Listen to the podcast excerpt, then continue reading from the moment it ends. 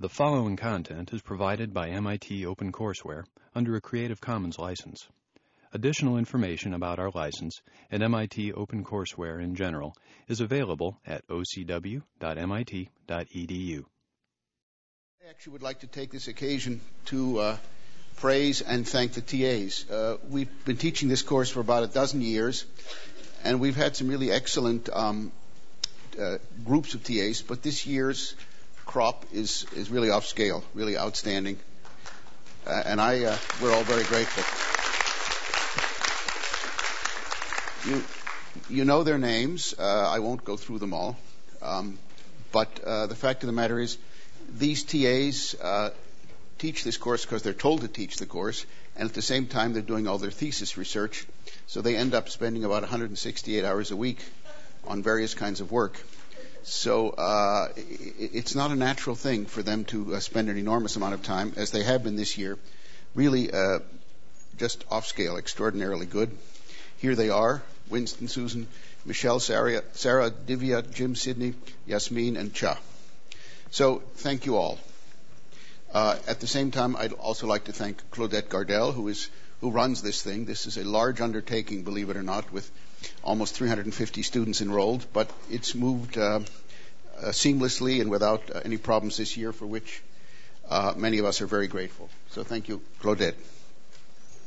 Uh, I, am going to spend today uh, trying to f- broadcast into the future, forecast into the future, I should say, about where all of what we've talked about this semester is taking us. where is it going to get us in terms of where we're going to be 10 or 20 years from now, and what you're going to be in the middle of 10 or 20 years from now as you begin to move, as it will happen surely, as day follows night, into midlife. Imagine that when you're 35 or 40. This will happen. Uh, and in order to do so, I want to just go back 125 years or so to give you a feeling for what the history of biology has been like, some of it, since uh, the end of the 19th century, just to give you a little flavor for what can happen to biology if things aren't done right. Charles Darwin had a cousin named uh, Francis Galton. He was knighted by the uh, Queen, called Sir Francis Galton, and he was an early pioneer in statistics, and he coined the term eugenics. And uh, as you may know, eugenics is simply the the uh, science of trying to use genetics to breed better um, livestock, better plants, and ultimately maybe to breed better human beings. And uh, we humans have been doing eugenics on, on plants and livestock for at least 10,000 years. That is to say, we have been uh, continually been selecting out the best of a breed as the uh, progenitors of the next generation of the breed, and in that way, corn, which was originally this large when it was grown uh, 5,000 years ago in Mexico, the cobs have now become this large and, and quite tasty, and all of that is through uh, selective breeding. Um, but in the, in the uh, last half of the 19th century, inspired by Darwin and subsequently by M- Mendel's work on, um, on Mendelian genetics, a whole science of eugenics grew up in this country, um, which included not only the improvement in the quality of livestock and plants, but also improvements in the gene pool of humanity. There was a strong conviction that genes uh, were directly responsible for all kinds of physical traits as well as mental and psychological traits. There was a strong belief that some races were superior and other races were inferior because of genetic uh, gifts or genetic deficits. And this included as well within races, however one defined them, uh, different ethnic groups. There was a firm belief that science could ultimately solve a lot of social problems, including um, urban violence, labor unrest, manic depression, schizophrenia, and even mental retardation. And uh, the eugenicists, as they came to be known, came to believe that the problems of the world alcoholism, poverty, prostitution, criminality, feeble mindedness, chess playing ability, tendency to commit industrial sabotage that was big in the beginning of the 20th century when the unions were coming into power they were all associated with one or another rather penetrant Mendelian allele.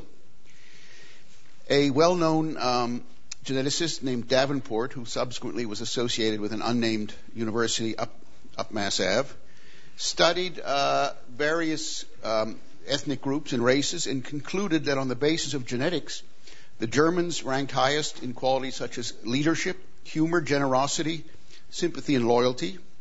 Italians and Irish ranked lowest in most of these traits. He was lucky he survived in this town since together Italians and Irish, I think, encompass 70% of the population. British were lowest in two of the traits. Irish were highest in suspiciousness. Jews were highest in obtrusiveness and obtrusiveness, whatever that is, and all of these things were said to be genetically templated. And so, uh, at the beginning of uh, World War I, IQ tests were first instituted uh, in this country uh, during the draft in order to determine who was genetically fit to serve and who was below standard. And using IQ tests, which were implemented in, in great numbers and throughout the society in the 1920s, a well-known geneticist named uh, Goddard discovered that 80% of, of, Jewish, Hungarian, and Polish immigrants, as well as Italian and Russian immigrants, were mentally defective or feeble-minded, and that these traits, these mental defects in 80% of these groups, were transmitted as regularly and as surely as the color of hair or eyes. I'm not telling, I'm not making up fairy tales now. I'm telling you what's happened in our history. Um, in the 1920s, there was a eugenics record office in this country, which existed for the next 20 years. An American Eugenics Society, which had 1,200 people, and uh, J.H. Kellogg of Battle Creek, Michigan. You know how he made his money, don't you? Cornflakes. Um, he founded a, uh, a race betterment uh, association uh, which, whose intent was to better the gene pool of the American population through uh, selective breeding. In, by 1928, there were 376 college courses taught across this country the, on the subject of eugenics, i.e., how to improve the human race by um, beginning to breed more fit individuals. And so when the Nazis came to power, as they did in 1933 in Germany, uh, they had much to draw from. In fact, most of their scientific rationale, to the extent they had any, didn't come from Germany. It came from eugenicists in the United States. And uh, so they began to uh, look amongst their society for people who were useless eaters, i.e., they consumed food but didn't produce. They lived lives not worth living. The elderly, the chronic poor, the crippled, and the misfits and they began um, involuntary sterilization. So people who were regarded as genetically less fit were uh, sterilized. Uh, by the time the Nazis finished their uh, 12 years in power, uh, 400,000 400, people had been sterilized in Germany because, for one or another reason, uh, they were uh, regarded as somehow defective. Um, and as the war, the Second World War grew, um, made resources more tight uh, they just did something much simpler. They just euthanized people. They just killed them uh, if they were regarded as, in one way or another, genetically defective. In fact, my father had a, had a first cousin who, uh, around 1936 or so, was was gassed because he had a bad stuttering defect. Uh, so this is all things that really happen to people. As a consequence of all of this eugenics, uh, by 1924, an Immigration Act was passed which severely circumscribed uh, the amount of people immigrating into this country uh, because the immigrants were widely viewed as diluting and contaminating the American gene pool. And this probably, well, this undoubtedly had a devastating effect on this country, which we'll never really be able to know, because the truth of the matter is that to the extent we have economic and, um, and scientific robustness in this country, it has come for the last century year after year, generation after generation, from the immigrants who come to this country, not people who were here three, four, five generations. It's the immigrants who brought in the new ideas, the energy, uh, the power. And I venture to say that if I were to ask what fraction of you, you are first generation Americans, it number would be pretty high, right? But in 1924, that was for a while stopped, simply because uh, people coming into the country were viewed as genetically less than acceptable. Uh, by 1940, 30 states had had compulsory sterilization laws in this country, i.e., people who were deemed to be genetically uh, less gifted were sterilized against their will. Uh, 60,000 of those sterilizations were performed in this country. Um, and um, the eugenics movement gained more and more adherents. What shut it off ultimately was uh, what happened in uh, World War II, where six million Jews were killed, along with probably five or six million Slavs and other uh, races who were deemed, and, and gypsies. There were probably half a million gypsies killed by the Nazis. Different groups of people who were deemed to be genetically uh, less deserving of living and genetically less likely to be productive and useful human beings. And were it not for World War II, it's, prob- it's quite plausible that the eugenics movement would have continued to grow. And that today, when we talk about genetics, much of it would be referred to a belief that somehow we can determine people's uh, phenotype and genotype and that we can predict how useful or useless they're going to be on the basis of our insights into genetics. And this ideology of genetic determinism, I say it, it, it had a, a, great decline. Um, this is the phrase we use genetic determinism, i.e., to say that individuals who are uh, uh, uh an individual's life course is strongly dictated by his or her genome. These are her alleles. You heard a lot about the alleles last time, time, from Eric. Um, but genetic determinism is once again coming to the forefront. Why? Because now, for the first time, we actually have a science of human genetics. When all of this other stuff was going on, 50 and 100 years ago, it was all pseudoscience. It was all made up. No one had the vaguest idea what uh, genes were, peop- were present in people's DNA. They didn't even know about DNA. They didn't really know about most Mendelian traits being passed in human populations. And they had no way of knowing, in the vast majority of cases, whether a certain f- person's phenotype was or was not dictated by um, genotype. So, is this notion of a strong genotype phenotype connection totally nonsense? Well, I'll give you an example of where you might begin to think it isn't. And it comes from studies of identical twins who were separated at birth and brought up in different families. So these identical twins obviously have an identical genotype. So here's a famous story that I like to refer to. There was a chance meeting in 1979 between a steel worker named Jim uh, Lewis and a clerical worker named Jim Springer. They were both lived in Ohio. They were uh, uh separated at birth, five weeks after birth, and they were raised 80 miles apart in different towns in Ohio. And at the age of 39, they discovered themselves through some chance meeting. They discovered each other. Well, they both had dark hair, they both stood six foot tall, and they both weighed 180 pounds. That's not so surprising. They both spoke with the same inflections, which they clearly had not yet learned to speak with when they were five weeks old. They walked with the same gait, they made the same gestures, they both loved stock car racings, they both hated baseball, they both married women named women named Linda, both of they were both divorced, and in their second marriages, both of them married women named Betty. They both drove uh, Chevrolets. They drank Miller Lite. They both chain smoked Salems. They vacationed on the same half mile of beach in Florida. They both had elevated uh, blood pressure, severe migraines. Both had undergone vasectomies. They both bit their nails. And their heart rates, their brain waves, and their IQs were so similar that you couldn't tell whether it was the same person or two separate people being studied.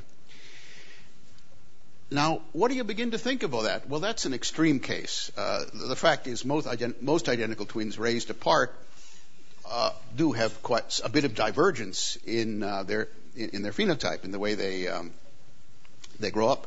But it begins to plant in your mind the notion that maybe many aspects of the way we think and act actually have a strong genetic template in them. Um, and uh, one can begin to uh, study uh, identical twins and ask things about, uh, especially those who are separated at birth, and not use such extreme anecdotes like the one I just used. And one begins to find that there's an impressive list of attributes that can only be explained by there being a strong genetic determinant uh, in, in them. And these traits include being alienated from people around one, extroverted, being a traditionalist, looking at in, in looking backwards in terms of one's customs, leadership, career choice, risk aversion, attention deficit disorder, religious conviction, uh, and vulnerability to stress. Heritability, it turns out, if you study identical twins, is about, I'm sorry, happiness, if you study identical twins, is about 80% heritable, it turns out. Uh, and depends little on one's wealth, achievement, or marital status. But 80% of it, if you study identical twins, seem to have a genetic template. And you'll say, well, that's all very satisfying, but it begins to be a little unsettling because it be- begins to cause each of us to ask, are we really who we think we are, or are we just kind of cassette recorders who are playing out the program that was stuffed into us when the sperm hit the egg that led to each of our appearing on, on the, face of the planet? Um, to what extent are we individuals, or to, to, what extent are we simply manifestations of genotype? And to what extent do we have free will? It's kind of an interesting question. Now, people like Eric, I'm not pointing an accusing finger, people like Eric have begun to refine the science of genetics so it really is a, a science. And so restriction fragment polymorphisms, SNPs, haplotype analysis are now uncovering a staggering array of human traits. I believe that the number of human traits that have now been localized to specific genes, most of these are disease genes, exceeds 2,000 is, is, my recollection. And there are only uh, 21,000, uh, 22,000 genes in the human genome. And the pace with which genes and genotype and phenotype will be linked to one another is going to increase, if, if nothing else. Many of the traits that one thinks about in terms of human beings are obviously polygenic.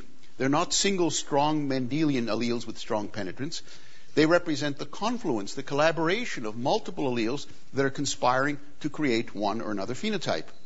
And these polygenic traits, or even polygenic diseases, have traditionally resisted uh, analysis because mathematically they're so complex to dissect out, to dissect out the contributing genes, which together, uh, as a cohort, create a genotype.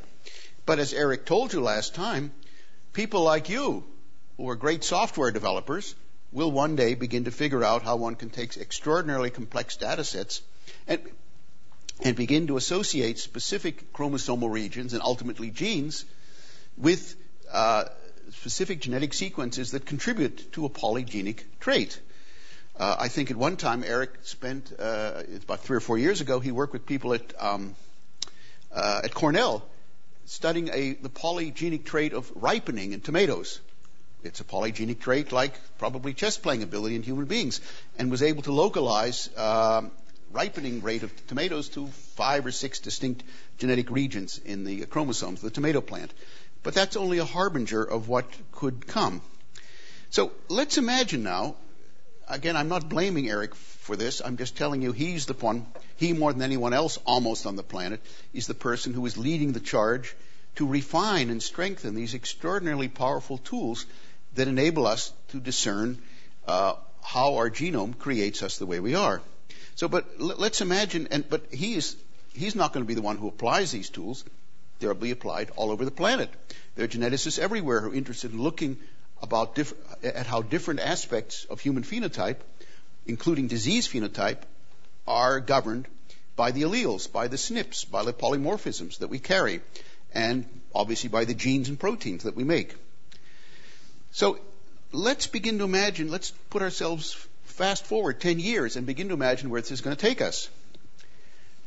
We, will, we already know about a, a very substantial number of genes that determine the risk of different kinds of cancer i.e., there's at least 15 different cancer syndromes that people have, which have been associated with specific, specific genetic uh, loci. I, I, talked briefly about retinoblastoma, which is a rare one, but even common, um, commonly occurring cancers will soon be connected with specific alleles in the genome, and the risk of getting them in one's lifetime will uh, be relatively accurately predictable. It might take another decade, but it will happen. Manic depressiveness some people have great swings in mood. Two or three percent of the population doesn't wake up happy every morning. Um, and that is also, I believe, going to yield to specific genetic uh, analyses and association with um, certain genes. There's already a, a, a, suggestion that the D4 dopamine receptor, which is involved in, in, in receiving one of the neurotransmitters in the brain, may uh, have a polymorphism that's connected with manic depressiveness. Uh, there will be uh, probably alleles which which are connected with in some way uh, novelty or, or, adventure seeking. Um, There are going to be alleles that are associated with anxiety, probably, if, probably maybe connected with the serotonin uh, transporter uh, in the brain. Cardiac disease susceptibility is already mapped out in a number of traits in the most extreme cases, but cardiac disease is very frequent in this population, and there undoubtedly will be alleles that are discovered that determine whether one has a high or risk or low risk of getting a, a heart disease, of getting atherosclerosis, and whether or not one can go to McDonald's every day uh, and eat uh, Big Macs with impunity. Can one do that or not? Some people probably can. Some people can eat as much salt as they want. It doesn't give them high blood pressure. Other people can't. We still don't really understand that. Uh, schizophrenia is probably also very strongly genetically templated. Not totally, but very strongly. Susceptibility to rheumatoid arthritis probably also has a strong genetic component. Difficulty or ease with which you solve math problems probably also will one day be associated with a certain number of genetic loci. Um, how many? Difficulty in learning languages. There's already a, um, a trait that was discovered in a family in the Netherlands, I believe, and they had a very specific grammatical defect in the way that they assembled the syntax of sentences um, associated with a certain allele of a certain gene. Difficulty in just adding uh, rows of numbers may also be associated with certain combinations of alleles.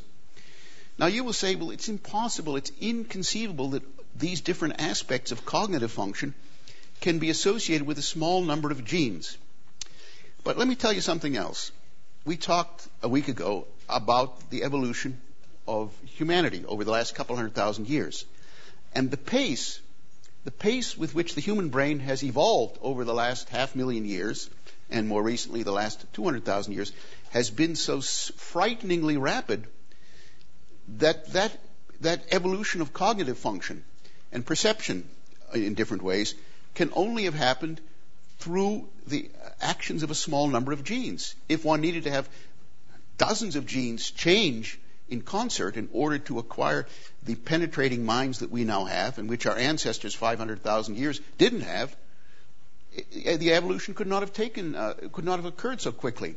And for that reason alone, one begins to suspect that the genetic differences between people who lived 500,000 years ago vis-a-vis their cognitive function and ours are not so large, and therefore a rather small number of genes may have been responsible for conferring on us the powerful minds which we now, um, which most of us, uh, I didn't say anything, uh, which most of us now possess. Um, so, where's this going to take us? What are the consequences of this? Let's imagine a time 10 or 20 years down the road when we can do some kind of SNP analysis on one of these chips that, are, that have been developed uh, in, in, California and here and various places. And we can begin to ma- measure the allelic diversity uh, in, in a child, a newborn child's DNA, or even prenatally if you want. So, uh, what are you going to do um, if you begin to find uh, on, a, on, a, chip of a child's DNA that this kid is likely to be very good in languages, probably is going to have poor math skills, will be a rather anxious and obsessive person, um, will have difficulty associating with his or her peers, uh, and is likely to come down with heart disease at the age of 45. What's how is that going to affect your relationship to that person, that, that child? And will you give that child a different kind of education than a newborn who has SNPs which indicate that without doubt they're going to get 1600s on their morning boards and they're shoe-ins for admission to MIT. How are you going to treat those kids the same? Are you going to treat them differently? Do you give them the same kind of um, education and, and nurturing? Um, and uh, how do you treat them throughout their uh, elementary and high school? Are you going to segregate them into different groups, or is everybody going to be given an equal chance? Well, you might say it's our tradition in this country to give everybody equal footing, in part because of a reaction to what happened in World War II, in no small part. But what if the time comes when people say we need to be more efficient economically in this country, and we need to devote our resources, we need to maximize um, the investment, uh, uh, the the, the, the benefit we get from various investments, and so it's much more efficient to put kids in a certain genetic class in uh, one school and kids who have another uh, level of genetic uh, uh, giftedness in another school. Um, Of course, much of this will be foolhardy because all of these genetic tests, although they will give you probabilities of certain phenotypes, they'll never, at least for the foreseeable generation or two, give you certainties. No one will able to, be able to predict with absolute total, total certainty about the potentials of one or another um, young person on the basis of, of, of, DNA tests, at least not in the near future. Right now, one can predict with um, with total certainty that somebody has a certain uh, allele, they'll come down with Huntington's disease at the age of 30 or 40 or 50. There, the predictability, the penetrance is 100%. But what if somebody has an allele that says uh, that with 60% likelihood they're not going to be very good at math? Is that already going to be enough to justify their segregation amongst a group of the mathematically less gifted? Let's say uh, that they've gone through uh, elementary and secondary education and high school and they've made it through college and they start looking for employment.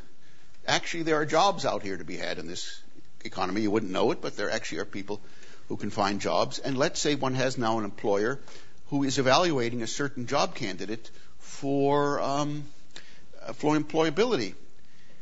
Maybe they'd like to have a nice medical checkup before they employ this person, ostensibly to see whether this person is healthy enough to last for 10 or 20 or 30 years of employment. And maybe they'd like to include among that medical exam a peep at that person's DNA, just in case. And what if the DNA tells uh, the employer that this individual is likely to get colon cancer in uh, 18 years and has a slight susceptibility to mood instability and perhaps even manic depressiveness? That this person uh, is not one of those who can go to McDonald's and eat Big Macs with impunity, but has a tendency to atherosclerosis. Think, you can think of whatever possibilities you will. Will that be, uh, therefore, a ground to reject that person as an employee? Well, you say they really have no right to do that, but keep in mind that with increasing frequency in this society, medical benefits, medical insurance is paid by the employer. So does the employer want to have a whole workforce of people who are in various stages of terminal disease, or would this employer like to be able to pay the lowest possible health benefits because the employer has taken care to employ only people who have a really terrific genotype, whatever that is defined as being, arbitrarily, admittedly. Um, and what about marriageability? As my uh, sister always says to me, uh, if you want to marry a man, the first thing you should do is look into his genes. That's a double entendre. Anyhow.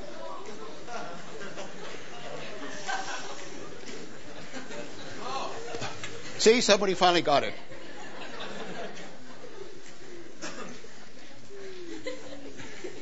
Uh, the fact is, the fact is that maybe uh, certain people uh, will will be deemed to be less desirable uh, genetically. Well, the fact is we've been doing that for the last million years. If you if you're attracted to someone uh, and you end up marrying them, then they have phenotypes which you think are in one way or another valuable, consciously or unconsciously. You are pr- practicing a form of eugenics.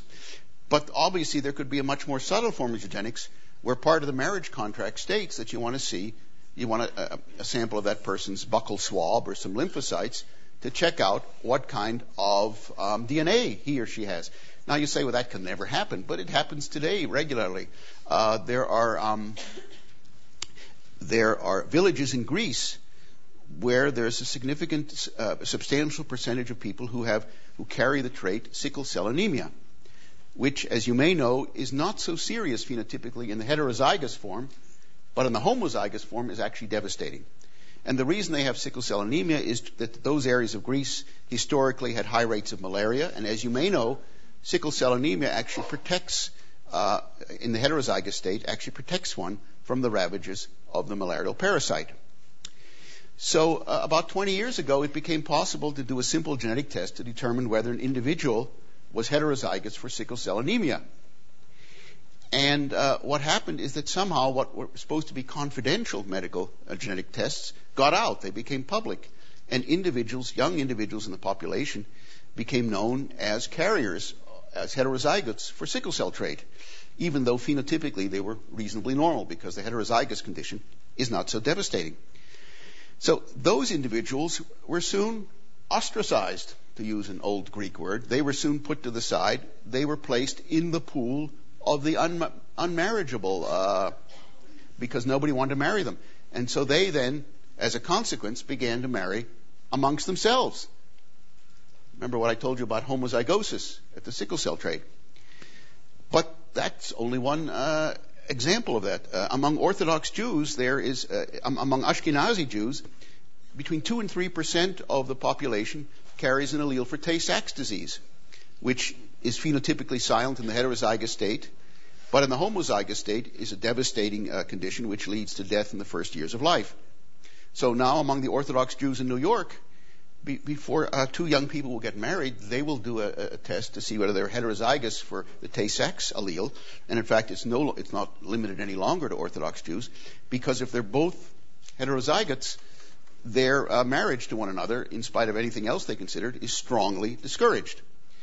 Among those who don't live in such a closely structured uh, society, such people might nonetheless decide to get married and then face the devastating possibility of one of their four offspring on, on average becoming out as a homozygote and having an incurable um, genetic disease which is going to lead to their early death.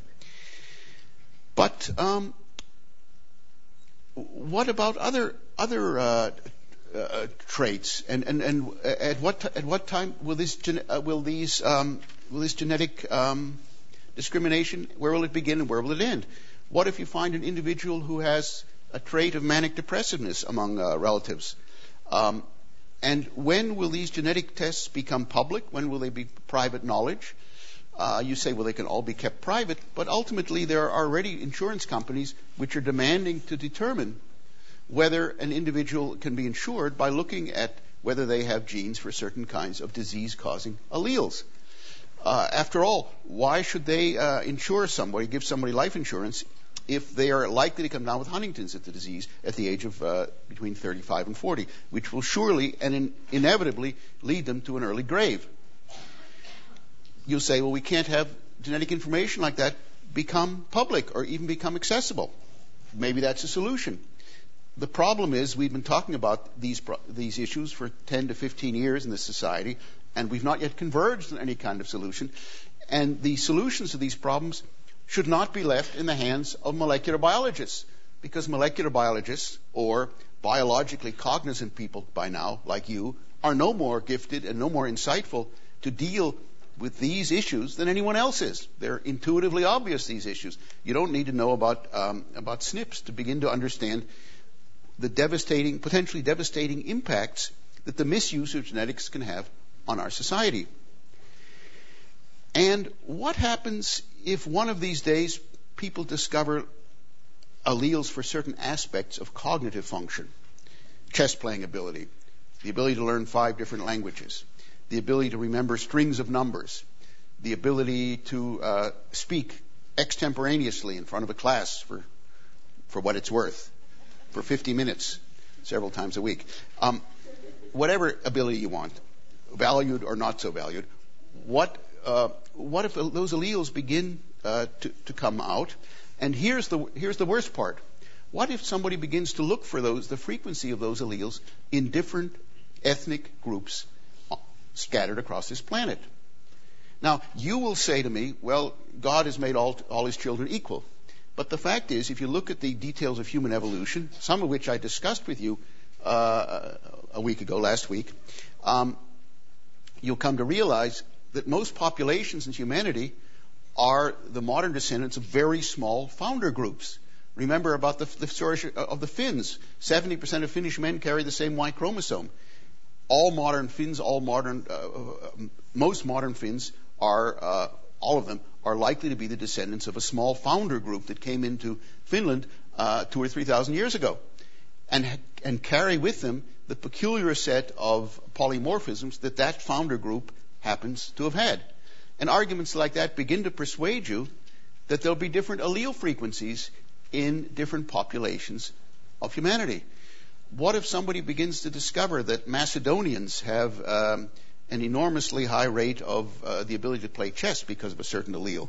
And here I'm talking very speculatively. I'm not literally meaning that. And, and uh, Tibetans have a very uh, poor ability to construct software programs because of a genetic allele they carry. I hope nobody's Tibetan here. I tried to choose two. Are there any Macedonians? All right, I succeeded. All right.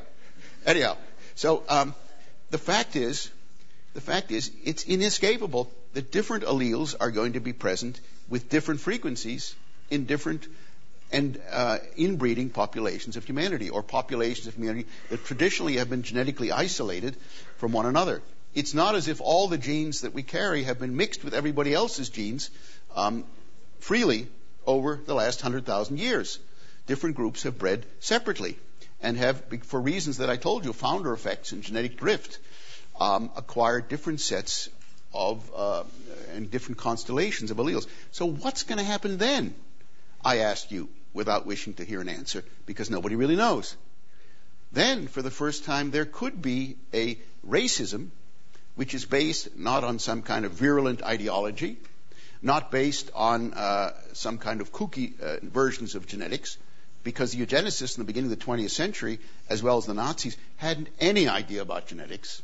They were just using the word, even though they knew nothing about the science of genetics as we understand it today.